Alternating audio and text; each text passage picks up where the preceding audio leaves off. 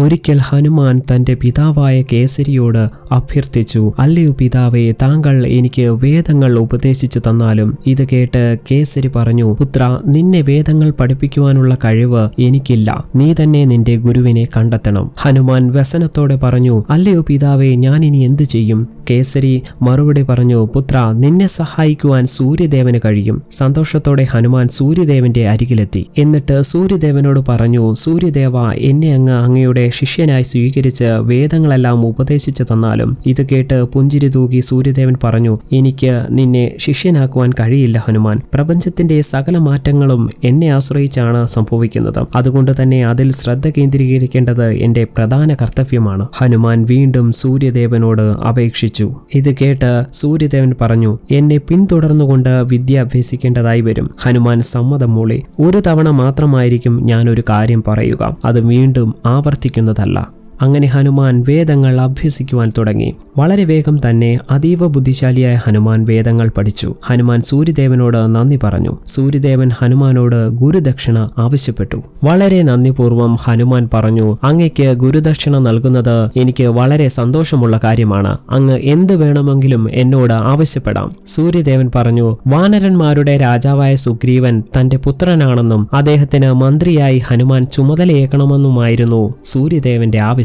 സൂര്യദേവനുള്ള ഗുരുദക്ഷിണയായി സുഗ്രീവന്റെ മന്ത്രിയാകുവാൻ ഹനുമാൻ തയ്യാറെടുത്തു. അദ്ദേഹം അവിടെ നിന്ന് മടങ്ങി. ശ്രീരാമ വനവാസ കാലത്ത് അതിഭീകരനായ രാക്ഷസൻ രാവണൻ സീതാദേവിയെ തട്ടിക്കൊണ്ടുപോകുകയുണ്ടായി. ശ്രീരാമനും ലക്ഷ്മണനും സീതാദേവിയെ തേടി കാടുകളിലൂടെ അലഞ്ഞു. യാത്രയിൽ ശ്രീരാമൻ ഒരു ഗന്ധർവന് ശാപമോക്ഷം നൽകുകയുണ്ടായി. ശാപമോക്ഷം ലഭിച്ച ഗന്ധർവൻ പറഞ്ഞു താങ്കളെ ഞാൻ സഹായിക്കാം. പമ്പാ സരോവരത്തിന്റെ കിഴക്ക് ദിശയിൽ സുഗ്രീവൻ തന്റെ വാനര സംഘത്തോടൊപ്പമുണ്ടെന്നും അവിടെ ചെന്നാൽ അദ്ദേഹം നിങ്ങളെ സഹായിക്കുമെന്നും ഗന്ധർവൻ പറഞ്ഞു. അങ്ങനെ ശ്രീരാമനും ലക്ഷ്മണനും പമ്പാ സരോവര തീരത്തെത്തി. ആയുധധാരികളായ ശ്രീരാമനെയും ലക്ഷ്മണനെയും കണ്ട സുഗ്രീവൻ മന്ത്രിയായ ഹനുമാനോട് പറഞ്ഞു അവരാരാണെന്ന് അന്വേഷിച്ചറിയുക. തൽക്ഷണം തന്നെ ഹനുമാൻ ഒരു പണ്ഡിതന്റെ വേഷം ധരിച്ച് ശ്രീരാമന്റെയും ലക്ഷ്മണന്റെയും അരികിലെത്തി. പണ്ഡിതന്റെ വേഷം ധരിച്ച ഹനുമാൻ ചോദിച്ചു നിങ്ങൾ ആരാണ്? കണ്ടിട്ട് രാജകുമാരന്മാരെ പോലെ തന്നെയുണ്ടല്ലോ. ഇത് കേട്ട് ശ്രീരാമൻ പറഞ്ഞു ഞങ്ങൾ ദശരഥപുത്രന്മാരായ ശ്രീരാമനും ലക്ഷ്മണനുമാണ്. പിതാവിന്റെ ആവശ്യപ്രകാരമാണ് ഞങ്ങൾ ഇവിടെ എത്തിയിരിക്കുന്നത്. ഞങ്ങളുടെ കൂടെ ഉണ്ടായിരുന്ന സീതാദേവിയെ ഒരു രാക്ഷസൻ അപഹരിച്ചു കൊണ്ടുപോയിരിക്കുകയാണ്. സുഗ്രീവന്റെ സഹായം അഭ്യർത്ഥിച്ചാണ് ഞങ്ങൾ ഇവിടെ എത്തിയിരിക്കുന്നത്. ഇത് കേട്ട് ഹനുമാൻ തന്റെ യഥാർത്ഥ രൂപം സ്വീകരിച്ചു. ശ്രീരാമനെ വണങ്ങി. എന്നിട്ട് ഹനുമാൻ പറഞ്ഞു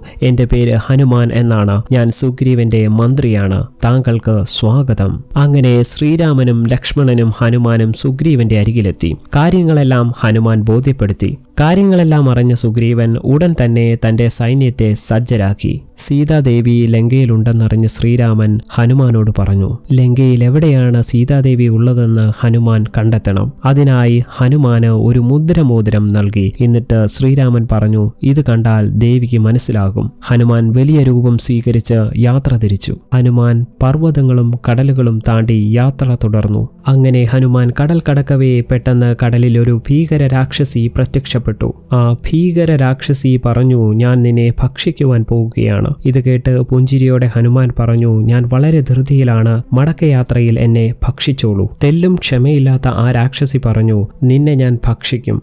ഭീകരരൂപിയായ രാക്ഷസി തന്റെ വാ തുറന്നു പിടിച്ചിട്ട് ഹനുമാനോട് പറഞ്ഞു എന്റെ വായിലേക്ക് വേഗം കയറൂ. ഇത് കേട്ട് ഹനുമാൻ പറഞ്ഞു എന്നാൽ ശരി ഭോജനമായി ഞാൻ മാറിയേക്കാം. സുരസ എന്ന ഭീകര രാക്ഷസി വാ തുറന്നപ്പോൾ ഹനുമാൻ വലിയ രൂപം സ്വീകരിച്ചു. ഹനുമാന്റെ രൂപത്തിനനുസരിച്ച് സുരസയും തന്റെ വായുടെ വലുപ്പം വർദ്ധിപ്പിച്ചു. ഉടൻ തന്നെ ഹനുമാൻ ചെറിയ രൂപത്തിലേക്ക് മാറി സുരസയുടെ വായിലേക്ക് കയറി വളരെ വേഗം തന്നെ തിരിച്ചിറങ്ങി. എന്നിട്ട് ഹനുമാൻ പറഞ്ഞു നിങ്ങൾ ആഗ്രഹിച്ചതുപോലെ ഞാൻ നിങ്ങളുടെ ഭോജനമായി മാറിക്കഴിഞ്ഞു. ഇത് കേട്ട് സർപ്പമാതാവായ സുരസ ഹനുമാനോട് പറഞ്ഞു ഞാനൊന്ന് പരീക്ഷിച്ചതാണ്. സുരസ ഹനുമാനെ അനുഗ്രഹിച്ചു. അവിടെ നിന്ന് ഹനുമാൻ ലംഘലക്ഷ്യം വെച്ച് തന്റെ യാത്ര വീണ്ടും തുടർന്നു.